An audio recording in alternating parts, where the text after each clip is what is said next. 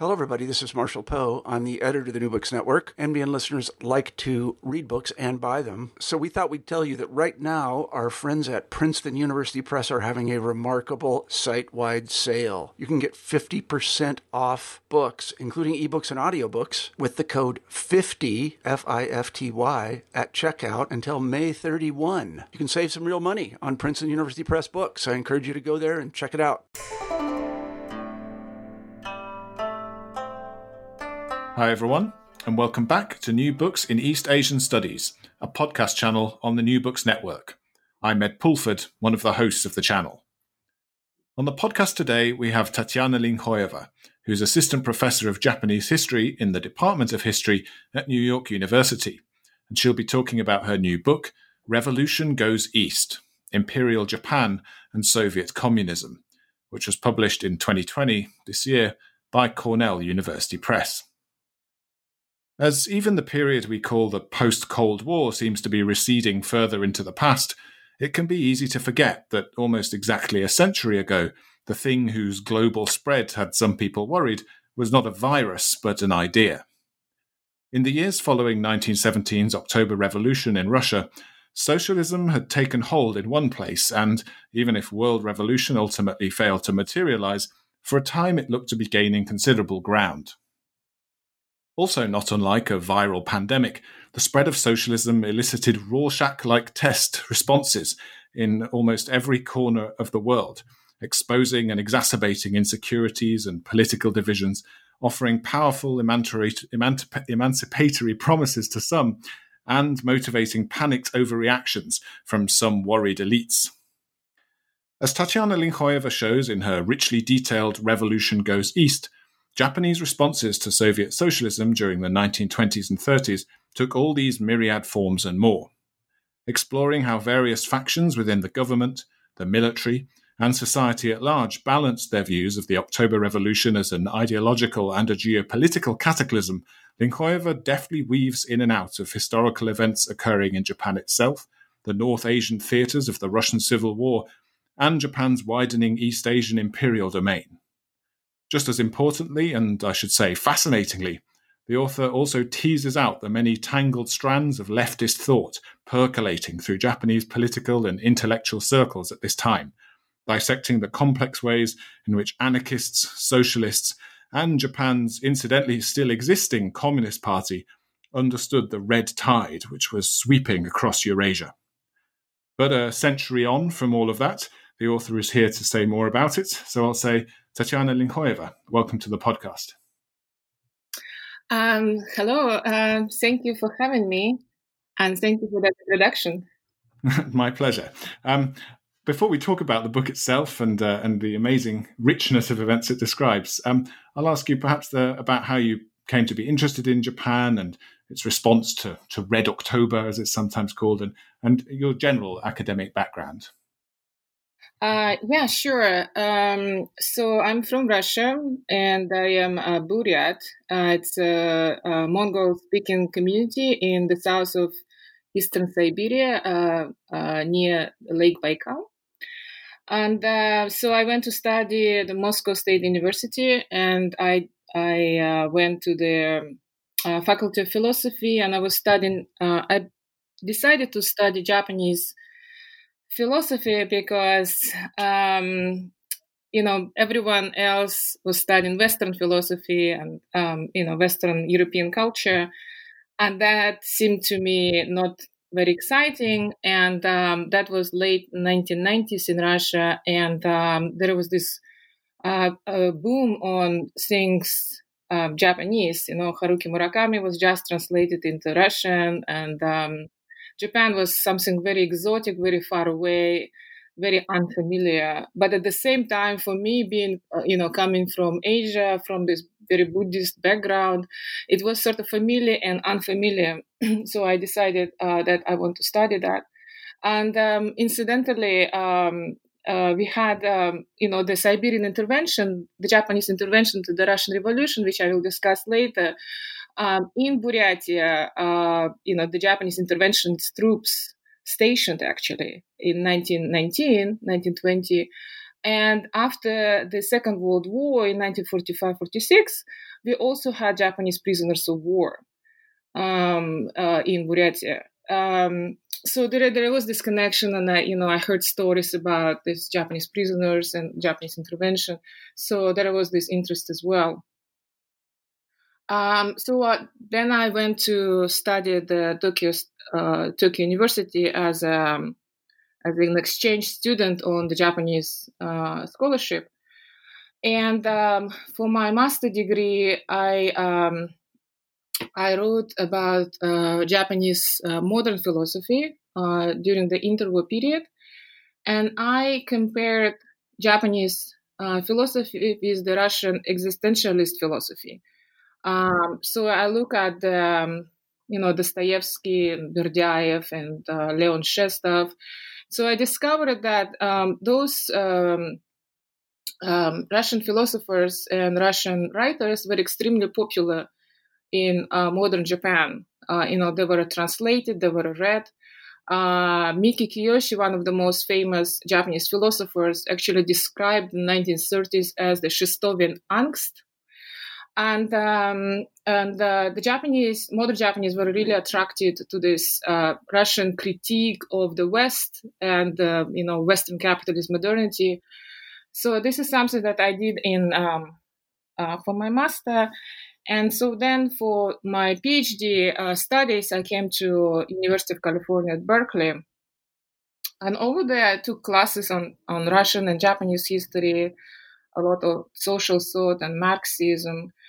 And um, um, so to kind of realize that in English uh, uh, language scholarship, you know, this relationship between Russia, um, Imperial Russia and Japan, or Soviet Russia and Japan, is not um, explored very well.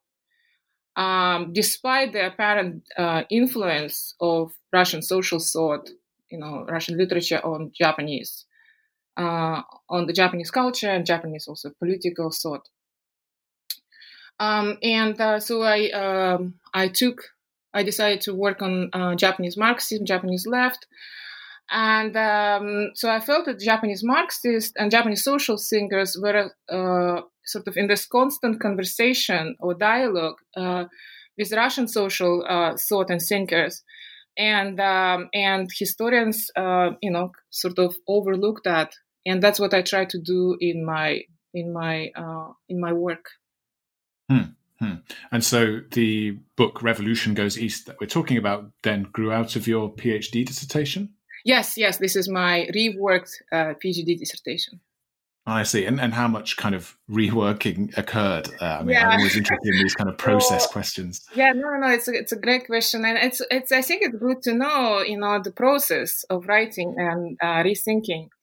Um, so the PhD dissertation, which I uh, completed in 2014, is basically part two of the book, which is about the Japanese left. So it's a pure sort of intellectual um, and bit of institutional history. Um, and it's about internal debates um, of uh, Japanese socialists in relation to the Russian Revolution and, you know, um, who are the Bolsheviks, what is the Soviet state, and so on. However, after I completed, and after, um, you know, some people uh, commented, uh, other scholars commented on this, um, on this um, dissertation, I realized that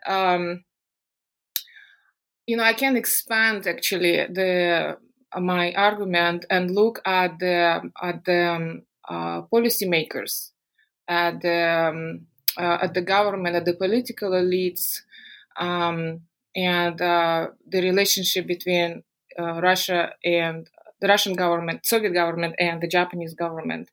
Um, because people were interested in this, no- especially interested in this notion of um, anti-communism, um, and um, not only how it was understood by the socialists um, or the left, but also, uh, or you know, just intellectuals, but also how it was understood by the uh, political elites. And this is one of the one of the kind of main arguments of the book how we can what to unpack this the category of anti-communism uh, in modern Japan. Absolutely, yeah, and it, it, kind of comes together, I think, really well. It's interesting knowing that that uh, latter part has this origin in in the dissertation, and that the the, the, the former part um, is something that was composed later. It actually reads without sen- without any sense of that being a seam between them. So uh, I think it's fantastic that you've kind of woven everything so deftly together. Um, but uh, having kind of got an idea then of where it all came from, I think we should uh, jump into talking about the book itself. Um, and the introduction is a really interesting bit of background, I think, on uh, uh just kind of hints at some key concerns which run throughout the book. Uh, more to do with what you just outlined, I think, actually, uh, to do with sort of historic perceptions within Japan of what Russia represents. Um, and you begin with uh, this idea that the Russian Revolution itself kind of posed a, a, double question for a lot of people observing it throughout the world, both over the merits of a socialist system and this new set of political ideals, but also around the kind of uh, idea of uh, national liberation and, uh, as you say, kind of uh, an alternative narrative to that of uh, Western imperialist capitalism. Um, but you also note that there's yeah the kind of parallel dualism in Japan's response.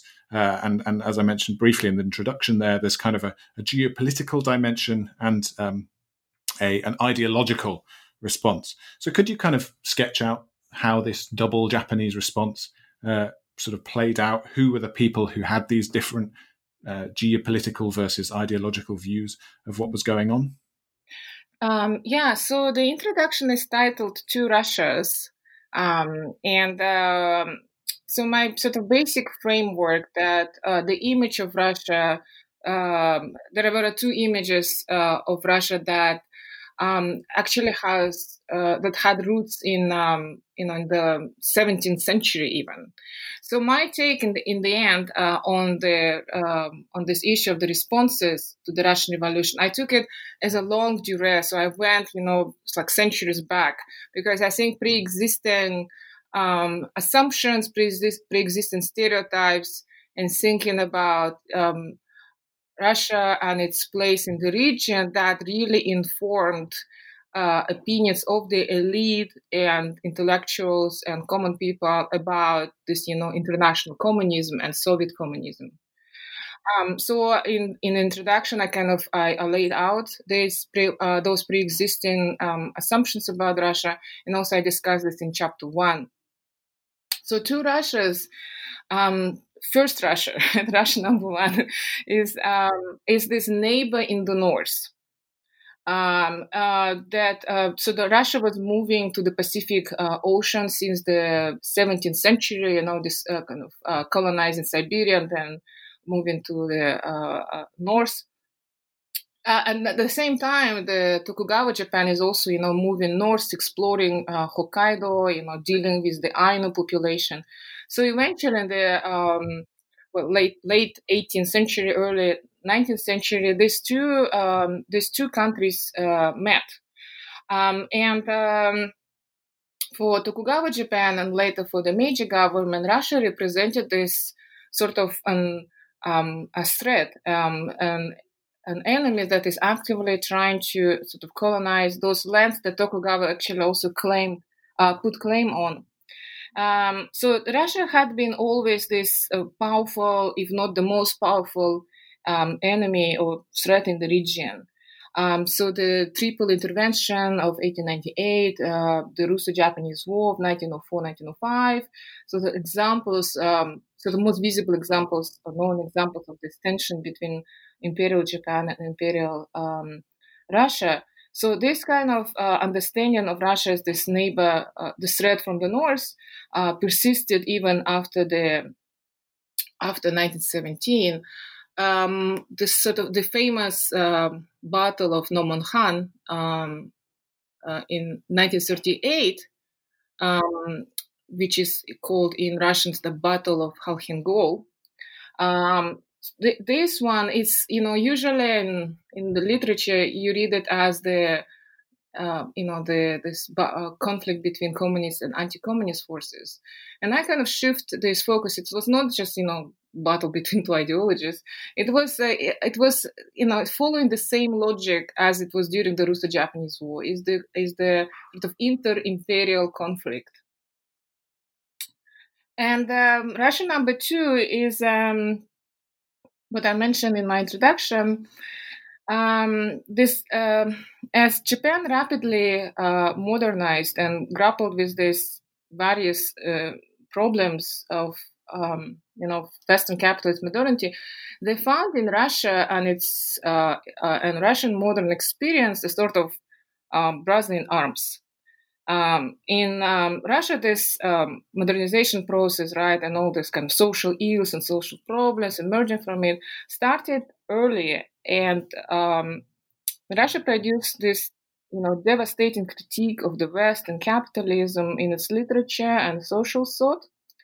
So modern Japanese found many similarities between their own experience and uh, the uh, Russian experience with modernity, and they felt a lot of sympathy with that. So it's um, anti-Western critique, anti-capitalist critique, and um, um, a, a, third element is the Russian critique of its own autocracy, of its own monarchy and the uh, bureaucratic government. And um, as I show in my book, by 1917, the um, you know the dissatisfaction uh, with the um, with its, with the, its own government is growing among the among the Japanese people, and they see a lot of sort of similarities and affinities between you know between the two countries. Um, another, um, I think I will maybe explore it uh, later in this conversation. Um, as they're looking at the Russian modern experience, they kind of um, they are trying to place uh, Russia um, in this you know west east nexus. And Russia is occupying this very sort of in between position. It's not completely west, and it's not the east, right? Um, and uh, more and more for the modern Japanese, uh, their own perception of their own sort of cultural uh, position in the region is is sort of the same. It's not. It's in between, right? It's it's uh, it's it's the east and the west uh, at the same time. And uh, so this in between position of Russia and Japan, there was something also um, kind of they thought about that as well.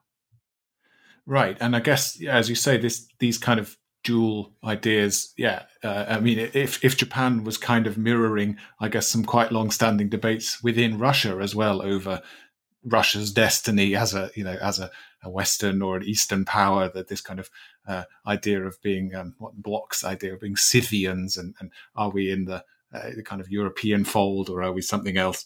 Um, the, the, the, the, those same in betweennesses, as you say, did play out in what we know a lot about. I guess I would say relatively of this part of Japanese history, which is military expansion and the building of a, an empire in continental East Asia. Um, so, I mean, how did the army, which I guess was playing an increasingly important role over this period in Japan, digest these two different uh, strands of reaction to Russia, um, and and what sort of form did yeah this approach to Russia take in the expansion of Japan's empire over this period?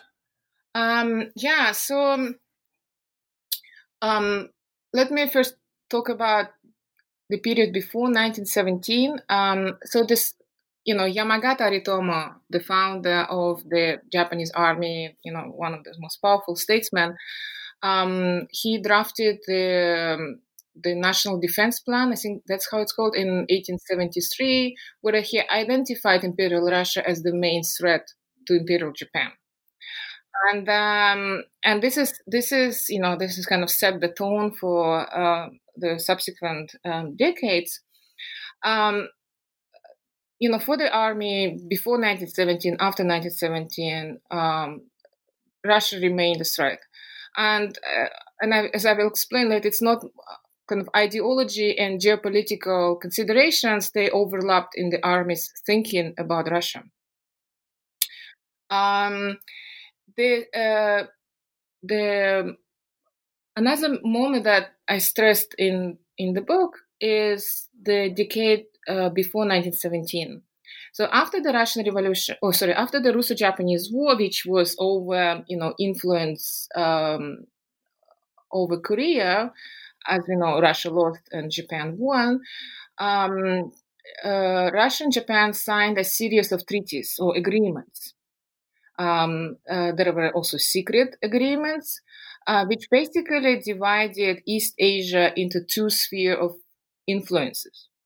And uh, sort of Outer Mongolia and North Manchuria, uh, with its uh, Chinese Eastern Railway, went under the Russian sphere of influence, and South Manchuria, Korea under the Japanese.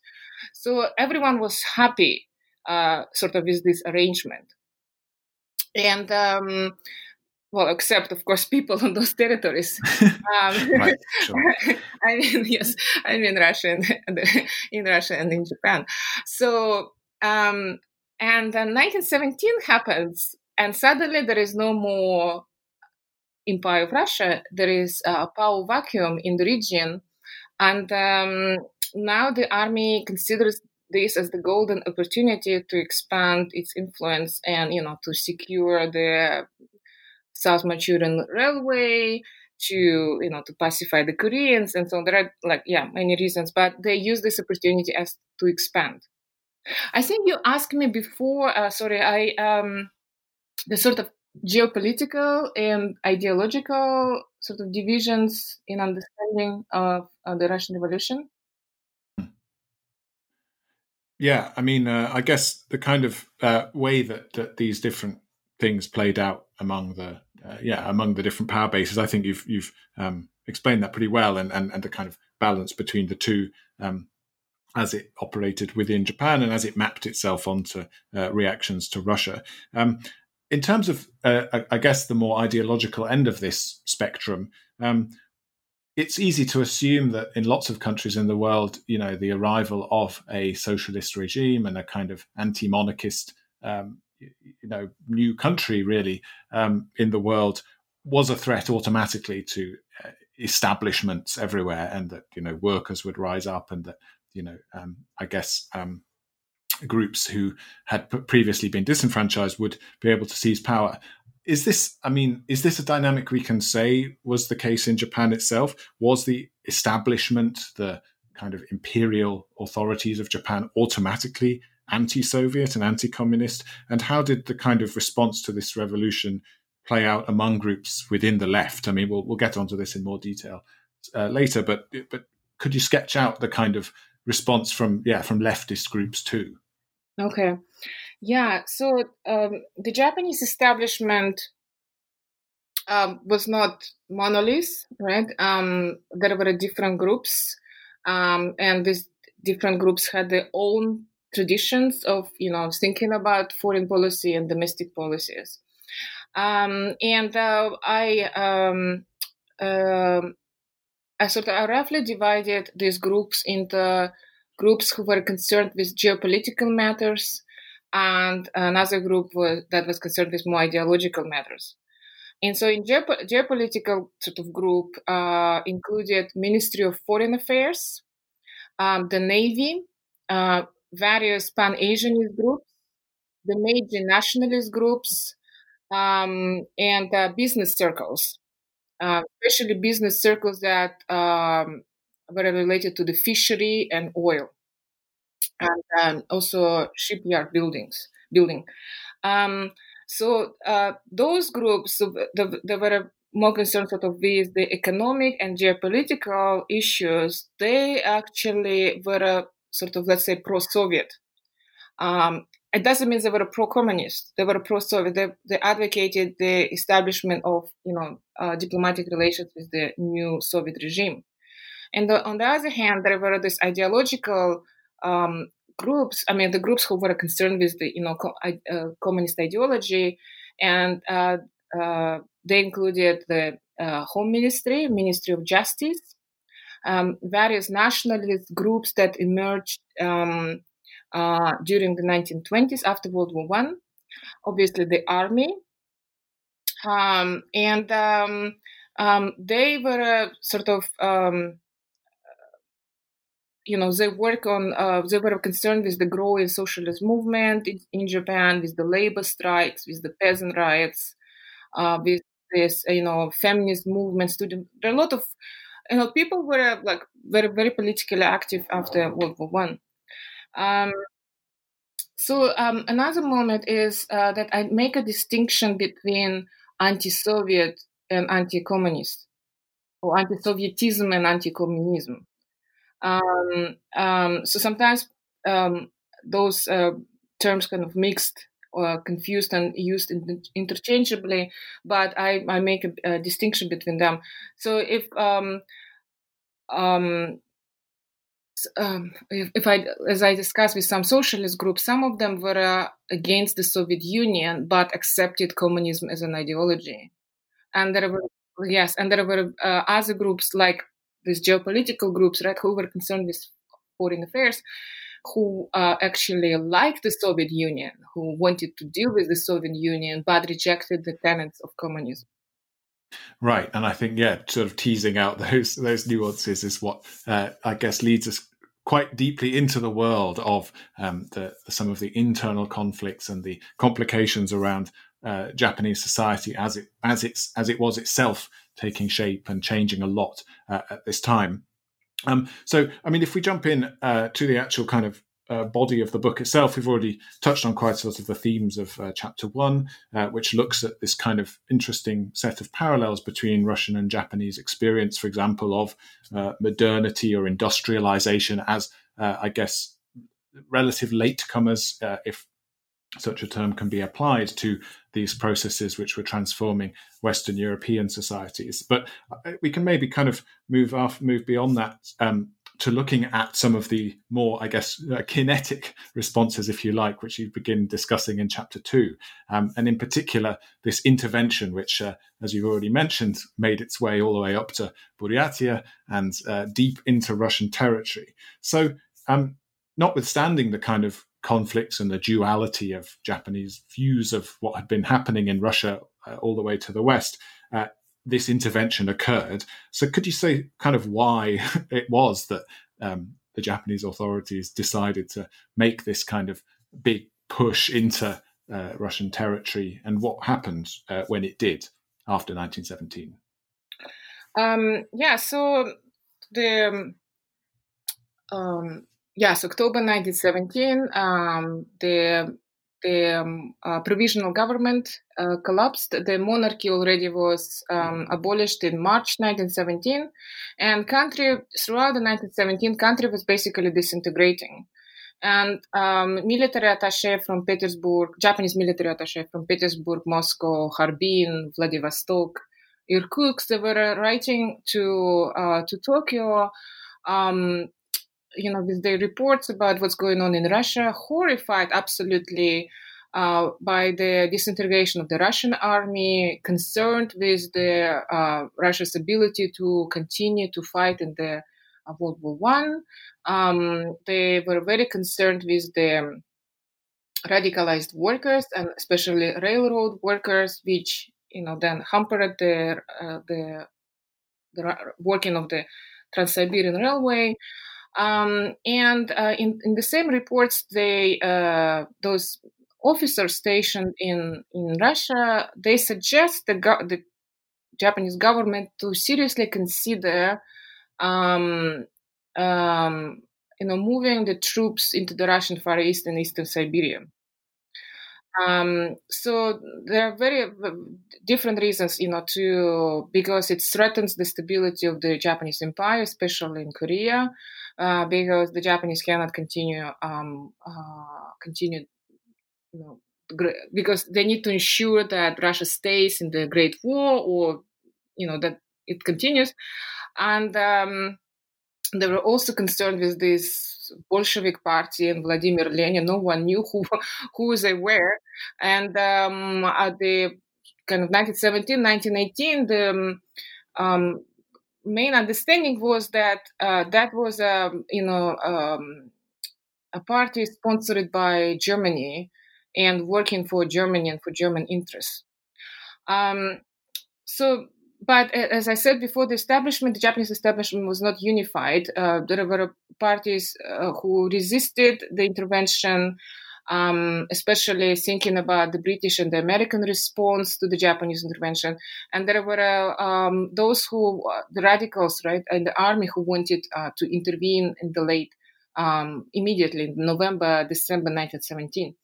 Anyway, so the more peaceful, so the Peace Party restrained the more radical party, um, and um, um, they were awaiting actually more sort of official um, announcement of the um, Allied foreign intervention. So that happens in summer 1918.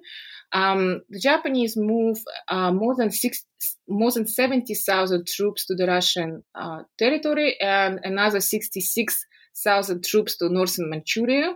So if you look at this Northeast Asia, there were 120,000 Japanese troops in 1918 against the 7,000 American troops, like 2,000 French, and you know very few of, um, of other powers.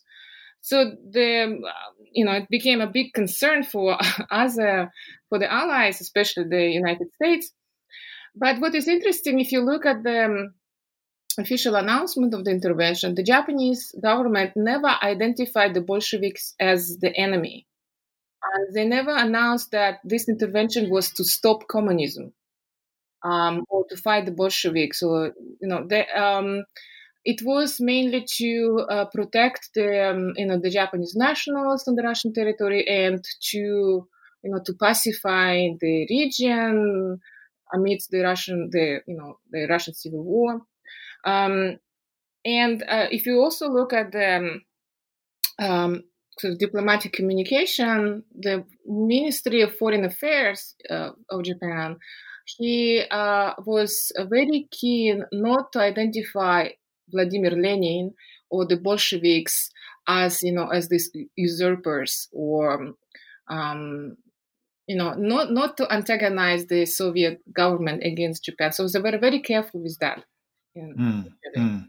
Yeah, that's fascinating because I think you know it's easy to sort of draw these broad lines, and I guess often influenced by the subsequent division between notionally uh, a kind of Cold War division between a capitalist West and a, a socialist, uh, well, East, in as much as that makes sense in this context. Um, but actually, as you say, you know, the Japanese response all the way along was was much more complicated. And so, although there were British and French and American interventions um, in, I guess, both uh, Vladivostok and, and also kind of the far north and some other places, they weren't necessarily quite lined up behind the same agendas.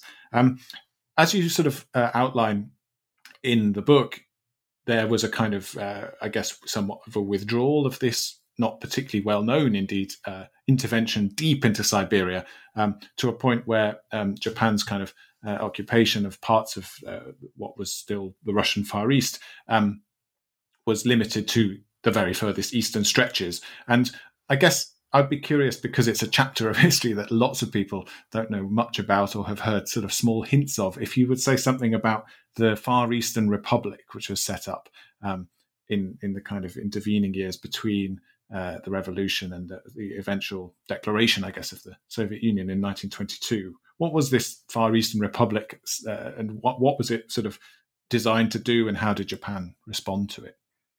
Um, yeah, so um, the um, the Bolshevik governments, um, you know, had a lot of setbacks initially in the first two three years. Um, the sort of the size of Russia was reduced to basically old Muscovy territory, right? Um, and uh, so the, the, the, country basically disintegrated. Um, this, uh, the, the, the civil war between the Reds and the Whites is, you know, raging.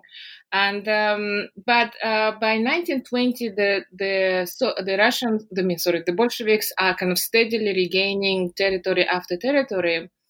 But the the Bolshe- uh, the Japanese still refuse to recognize um, the Soviet government, although the um, sort of the uh, Ministry of Foreign Affairs of the Soviet government approached uh, the Japanese government in 1919 to establish diplomatic relations. So the Japanese refused that because still in 1920s they still um, um, some of in the government still saw that the the Bolshevik government may not survive longer. Um, another thing is that the Soviet the Soviets are fighting this very brutal war with Poland in 1920. Um, there is a Soviet-Polish war, which was draining a lot of kind of energy and uh, manpower from the Soviet government, and they, they had no uh, possibility to fight with the Japanese in the east. So, as a as a as a sort of a way of distraction, um, the the Soviets established this um, Far Eastern Republic in 1920, and um, there is more research coming on this uh, uh, on this republic in um, in English recently, but sort of the republic, the republic government, uh, self-proclaimed. So the the basis was not it was not a communist republic, but it was sort of more social democratic, which was more acceptable for the Japanese government. And the Japanese government agreed to communicate and to establish relations with the, this uh, republic, uh, Far Eastern Republic, um, on the premise that it will, it is not communist and it will not try to uh, propagate communism on the Japanese territories. Um, yeah, so there was um, back and forth um, uh, conferences and talks between the representatives of the republic and, and Japan. Um, and um, as the kind of officially the civil Russian civil war ended in 1922, the federal the Far Eastern Republic uh, was um, um, became part of the of the of new Soviet Russia and disappeared. Yeah. Got it. Well, and I think that, at least speaking personally, clarifies a lot of things for me because that, as you say, that establishment of the Far Eastern Republic as a sort of buffer in between uh, the kind of, I guess, uh, growing ro- realm of the Bolsheviks and, and Japan, it, it, it's hard to make sense of. I think if, if as you have already outlined very well, um, if you don't understand that Japan itself was quite conflicted or there was a lot going on within Japan's agenda because it looks at least sort of viewed with with hindsight so so transparently like a, a kind of ploy which lasted a couple of years and then was just subsumed into the Soviet Union anyway. You know, I guess it, at least I've always wondered why Japan put up with that.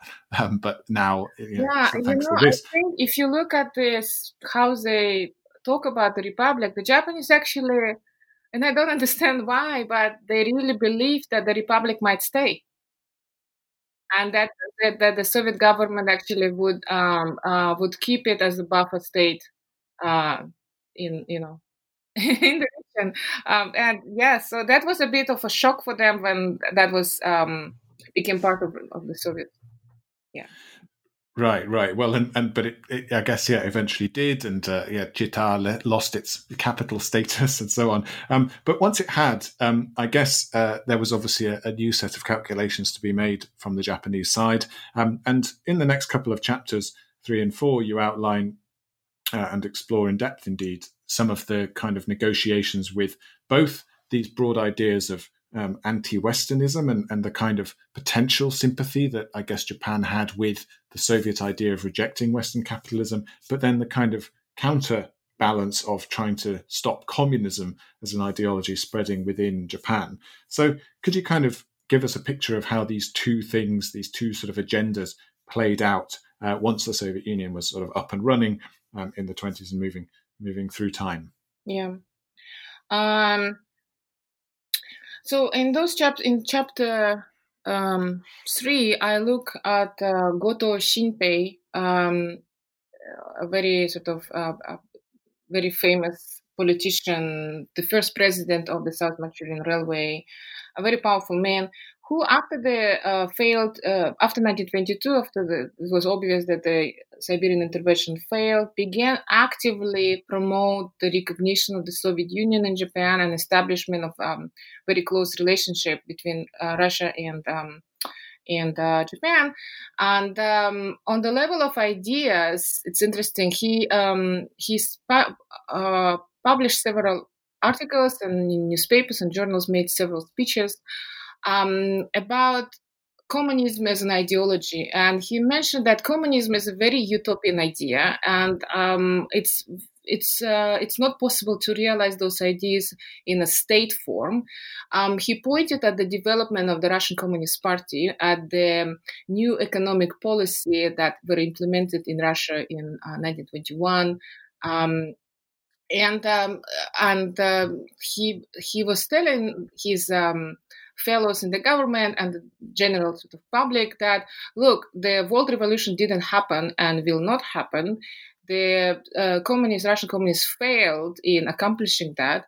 They actually cannot build communism um, in their own country. They are looking back, kind of, they're turning back to sort of you know capitalist relations um, and even if they are uh, building even if they will succeed in building communism in their own country it doesn't mean that um, japan uh, will become communist and he gives this example like we have sort of 50 relation 50 years relationship with the united states and we didn't become a republic so it will not happen that we will not become communist overnight um, so it's totally fine to deal with the communists then he pointed.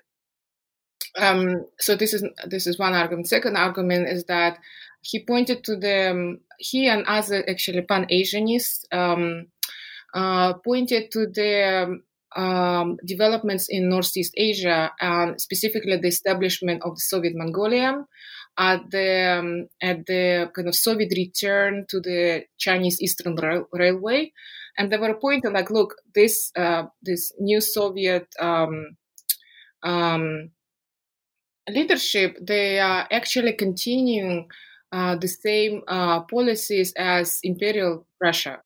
So Soviet Russia is actually um, is uh, is an heir to Imperial Russia and um, is concerned with the safety of its borders, with uh, with preservation of you know sphere of influences. And um, as a country, as a kind of a normal state, um, Russia is, you know, is a is a uh, is a is a good partner.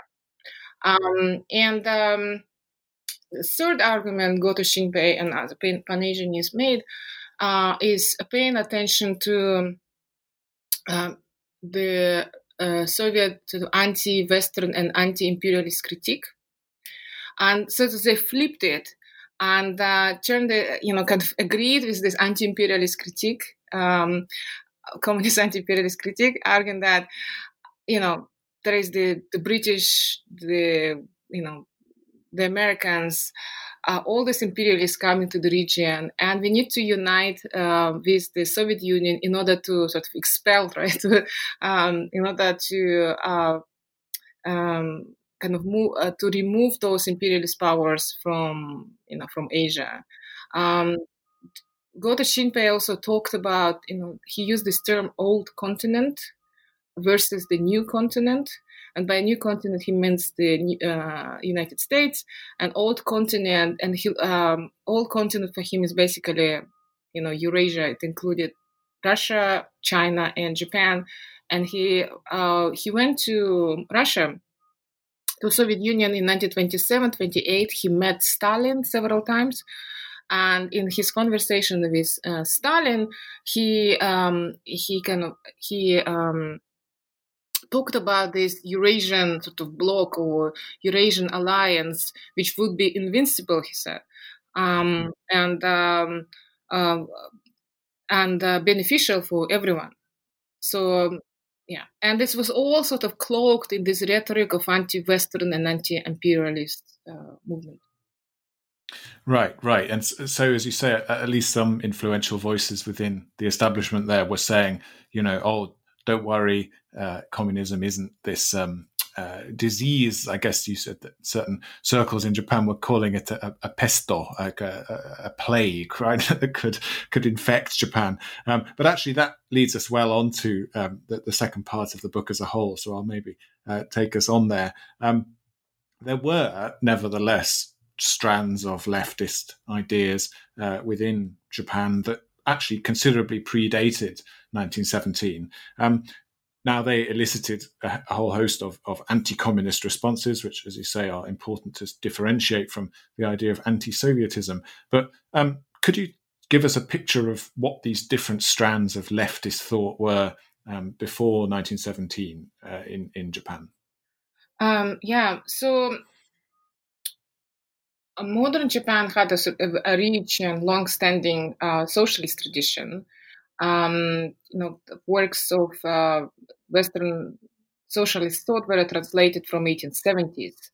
Um, there was um, in the first socialist party was created in 1890s, and um, the Japanese socialist movement is actually is rooted in the um, in the people's uh, rights movement um, of 1880s, which uh, you know advocated for the political and economic rights of the general populace. populace. Um, uh, and um, and the the socialism in Japan was developing very quickly, um, very quickly, so that in 1907 um, um, there were several sort of parties and several groups in inside the Japanese uh, socialist movement, and uh, one of those parties became very radical. Uh, uh they uh, claimed to be anarchists. They were led by the famous um, anarchist socialist uh, Kotoku Shusui. Um, and um, they, um, in 1910, a group of of Japanese anarchists were arrested um, and um, uh, and were um, accused of uh, plotting to assassinate Meiji Emperor. In 1911, 11 of them were hanged. Um, it's called the high treason incident. Um, and after that, um, very public show trial of those anarchists, the Japanese socialist movement sort of went underground um, another moment I want to mention is um, this um, Japanese socialists and um, anyone interested in social thought before 1917 they were uh, they knew about Russia um, and Russian socialist movement, um, especially the Russian populists or narodniki. they were extremely popular in in uh, Japan. Um, when Kotoku Shusui went for one year to San Francisco, um, he uh, met a lot of, um, he communicated with uh, Petr, Petr Kropotkin, and Russian and other Russian radical emigre in California. Um, after the Russo-Japanese War, uh, Vladimir Lenin actually wrote to asked um, Kotoku to distribute pamphlets, radical pamphlets among uh, Russian prisoners of war uh, which uh, this Japanese socialist did. Um, so they knew about uh, about this Narodniki, Russian populists. They knew about terrorist acts um, that were, you know, assassinations that were rampant in Imperial Russia those times. Um, so you know when the bolshevik revolution happened in 1917 it was a surprise but at the same time it was not because they knew about this very radical tradition in, in Russia. Right, right, and and the kind of um, I guess anarchist tradition in particular, which I guess, uh, as you say, has some of these deeper roots. Um, I found particularly interesting your description of them. Um, not these, some of these, I guess, doctrinal uh, debates over what the you know correct agenda for socialist parties and communist movements and, and indeed anarchists um, around the world was in the wake of in the wake of 1917. Um, and uh, you highlight, for example, uh, one really fascinating point. I just thought I'd draw attention to this figure, um, Osugi Sakae, who has a sort of dispute with Lenin over the idea of um, the uh, of, of, a revolutionary party being led by an intellectual vanguard, um, and Lenin kind of advocating this view that you know there was a, a, should be an intellectual leadership to a socialist movement whereas um, osugi says no you know everyone should be equal and the ideas should come from the workers and i thought that was a curious uh, moment of, of, of, of, a japanese party advocating um, greater uh, I guess in some ways equality or lack of hierarchy. Um, all these fascinating moments that pepper your descriptions of these movements and their debates. Um, but in chapter six, um, I, I, thought I'd uh, just ask about what's what's in there because the Japanese Communist Party, um, uh, uh, as a kind of more formal movement that uh, arose after 1917, I think is particularly interesting and is a party that, as I mentioned in the intro, is still uh, alive or still around, and you see them, especially in, in Hokkaido, actually quite a quite a lot of them driving around. Um, so I wonder, um, could you say something about this sort of more officially sanctioned version of Japanese leftism that arose uh, following the revolution and how it kind of came together under the auspices of Comintern and so on. Yeah, so in part two, I'm looking at um, at the different strands of uh, Japanese socialism after 1917. So I look at anarchism, chapter five. Chapter six is the early JCP, the Japanese Communist Party, and then next chapter is National Socialists. So I kind of take this 1917 as this, you know, intellectual earthquake after which um, the landscape was different. And within the Japanese uh, Communist Party, I also look at, you know, at the sort of growing polarization uh, of different uh, communist groups. And this growing polarization happened uh, because they understood the Russian Revolution differently. Um, so I want to kind of emphasize the point that I'm looking only at the Japanese Communist Party in the 1920s. I don't look at the, you know, at the subsequent debates on Japanese capitalism, most famous one, right, in the 1930s. Um, so the Japanese Communist Party was established officially in 1922 as a branch of the Comintern, the Communist International. Um, the Comintern was very interested in Japan initially because they considered Japan to be the most industrialized uh, country in Asia, which was true. Um, and so if you have this very uh, uh, strong industry, then you will have the most progressive proletariat. And, and they targeted this uh, Japanese proletariat. They were very interested in anarchists, by the way. Um, and um, uh, but at the same time, they knew very little about about Japan, its history and its culture. Um, another interesting point is the Comintern as the as the Russian territory, Rush, sorry, uh, the Bolshevik um, gained control over the Russian Far East and Eastern Siberia. They established Comintern um, offices, you know, in Vladivostok, um, in uh, Irkutsk, and then later in Shanghai. So they are sending um, sort of the agents to Japan, and those agents, interestingly, they were not obviously Russians; they were uh, Chinese or Korean communists. Um, and so they invite these Japanese socialists, they approach these famous figures as Yamakawa Hitoshi and Sakai Toshihiko and um, Osugi Sakae um, to kind of establish contacts and to travel to Russia to meet Russian Bolsheviks. Um, interestingly, it was anarchists who traveled first to Russia, to Soviet Russia, to attended all these different um, um, Comintern conferences um, Yamakawa refused to go because he didn't know who they were, and that was really dangerous to cross, you know, um, to go to Shanghai and then to um, to Russia, whereas the civil war still was going on. But um, so anyway, the, the JCP was established um, Yamakawa Hitoshi wrote the manifesto and the program in English, and it was sent to Moscow, and it's still in the Comintern archives in Moscow. It's published, and I use this published Comintern archives for my um, for this book. Um, it's fascinating. You're looking at this. It's not only official documents, but also letters that were sent between the Russians and the Japanese. You know, receipts.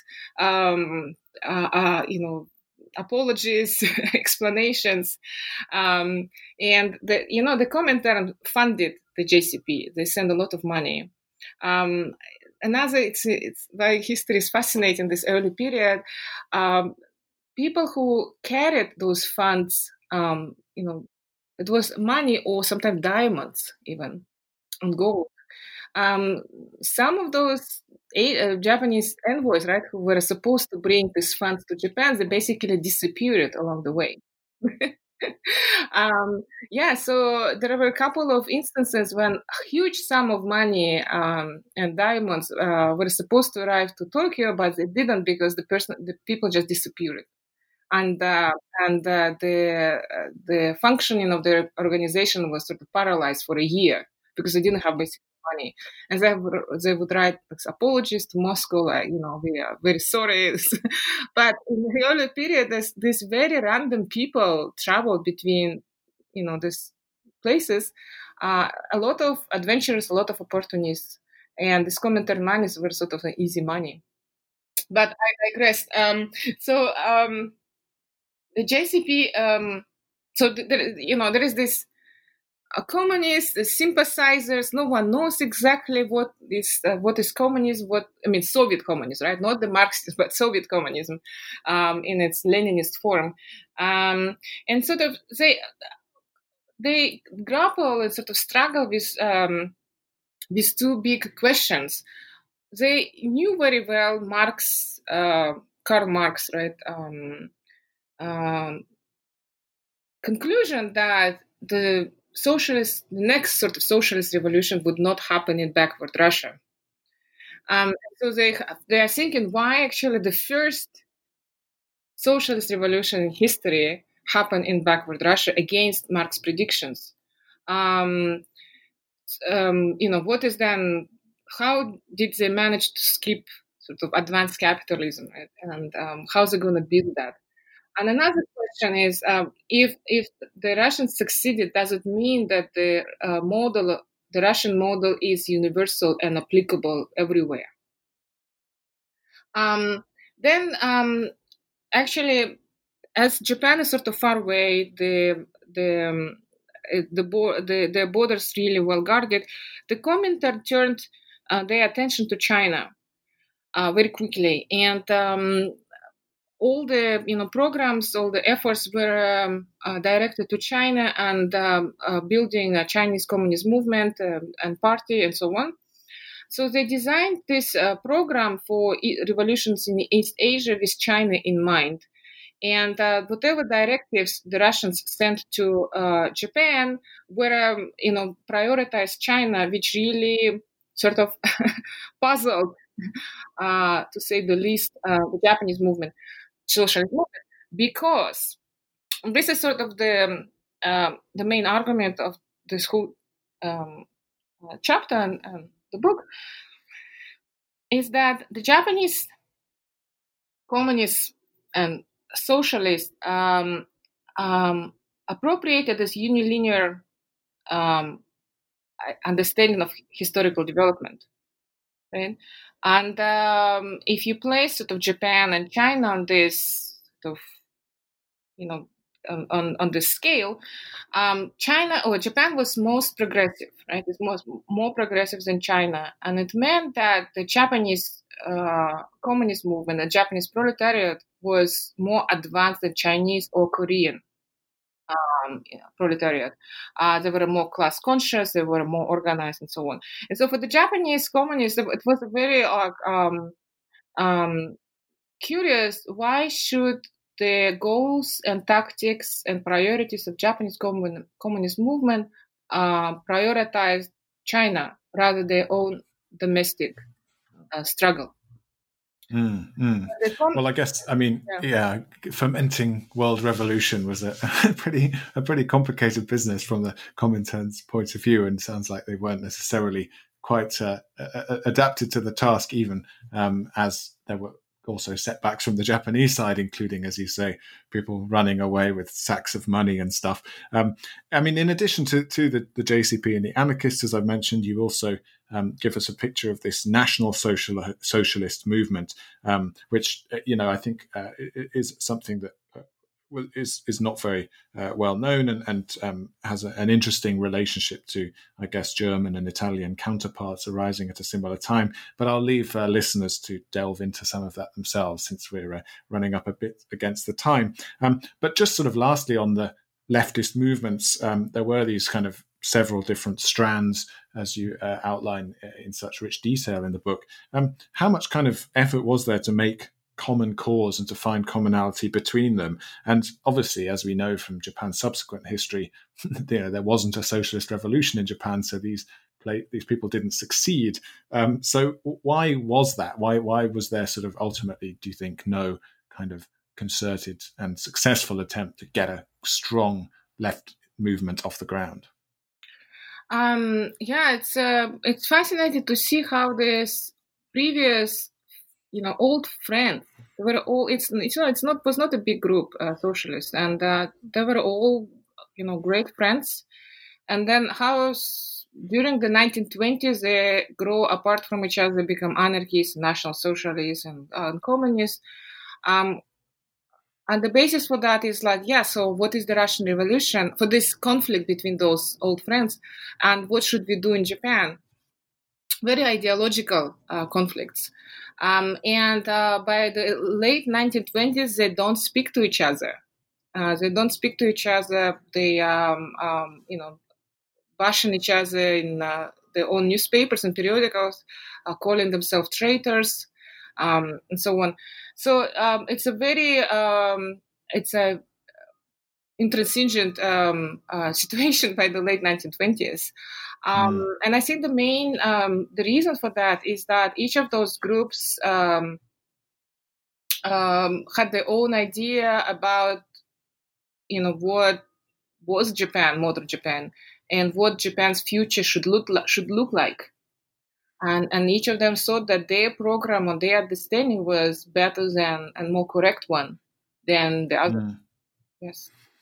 Interesting, yeah, and I, I mean, it's some, somewhat ironic that a socialist revolution, then that the first successful socialist revolution would actually have led to the uh, kind of collapse of, uh, uh, or at least, uh, I mean, a, a, major setback in these these leftist movements. Um, but as you say, this is in a sense what sheds such interesting light on the status of Japan at the time. And uh, ultimately, I think you know we we therefore get this really uh, amazing picture of the Russian Revolution as a kind of uh, a mirror in which uh, many different Japanese groups looked and saw different images of. Of, as you say, where Japan was going and what it was going to be. Um, but there's a huge amount more, uh, Tatiana, in the book that uh, we haven't had time to touch on today, but which, as I say, I would really encourage listeners to delve into when they get hold of the book themselves. Um, but uh, we've taken up quite a bit of your time talking about this. Um, and before we let you go, I'll just ask uh, what projects have you kind of had on the go since this book uh, was finished and came out? Yeah, thank you. Um, so my next project is about the um, uh, the Mongols, actually, the Mongols and the Japanese and the Soviets. So I look at the, as I mentioned before, I'm um, from Buryatia, which is a you know Mongols basically in, inside Russia. So when I was doing the Siberian intervention part, um, I kind of stumbled upon several uh, Buryats uh, in 1919 who were trying to gain independence from Russia and who were trying to, you know, build a great Mongolian state, uh, basically a Mongolian nation state. But and they sought for uh, they sought help from the Japanese. Well, it didn't realize.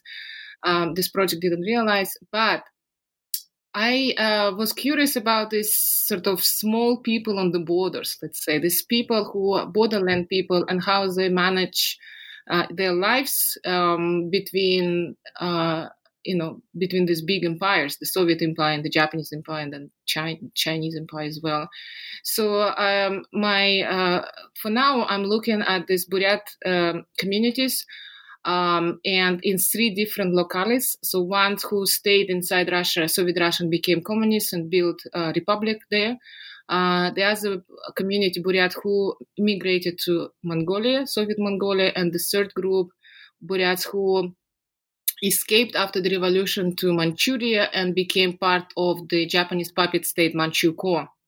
And so, looking at these uh, different communities, I want to look at the Soviet and Japanese modernizing policies, um, how they manage these Mongol communities on the borders. And so, it's sort of comparative um, uh, history of empires. Fantastic. Well, that sounds yeah really excellent and a, and a, really suitable continuation, I think, of some of the brilliant insights uh, that this book has offered us. Um, but Tatiana, thank you so much for appearing on the show today. Uh, it was really wonderful talking to you. Oh, thank you. it was fun. and uh, listeners, thank you too. I hope you also have had some fun listening to this. Uh, this was New Books in East Asian Studies, a podcast channel on the New Books Network, and it will be back with you again very soon. Goodbye.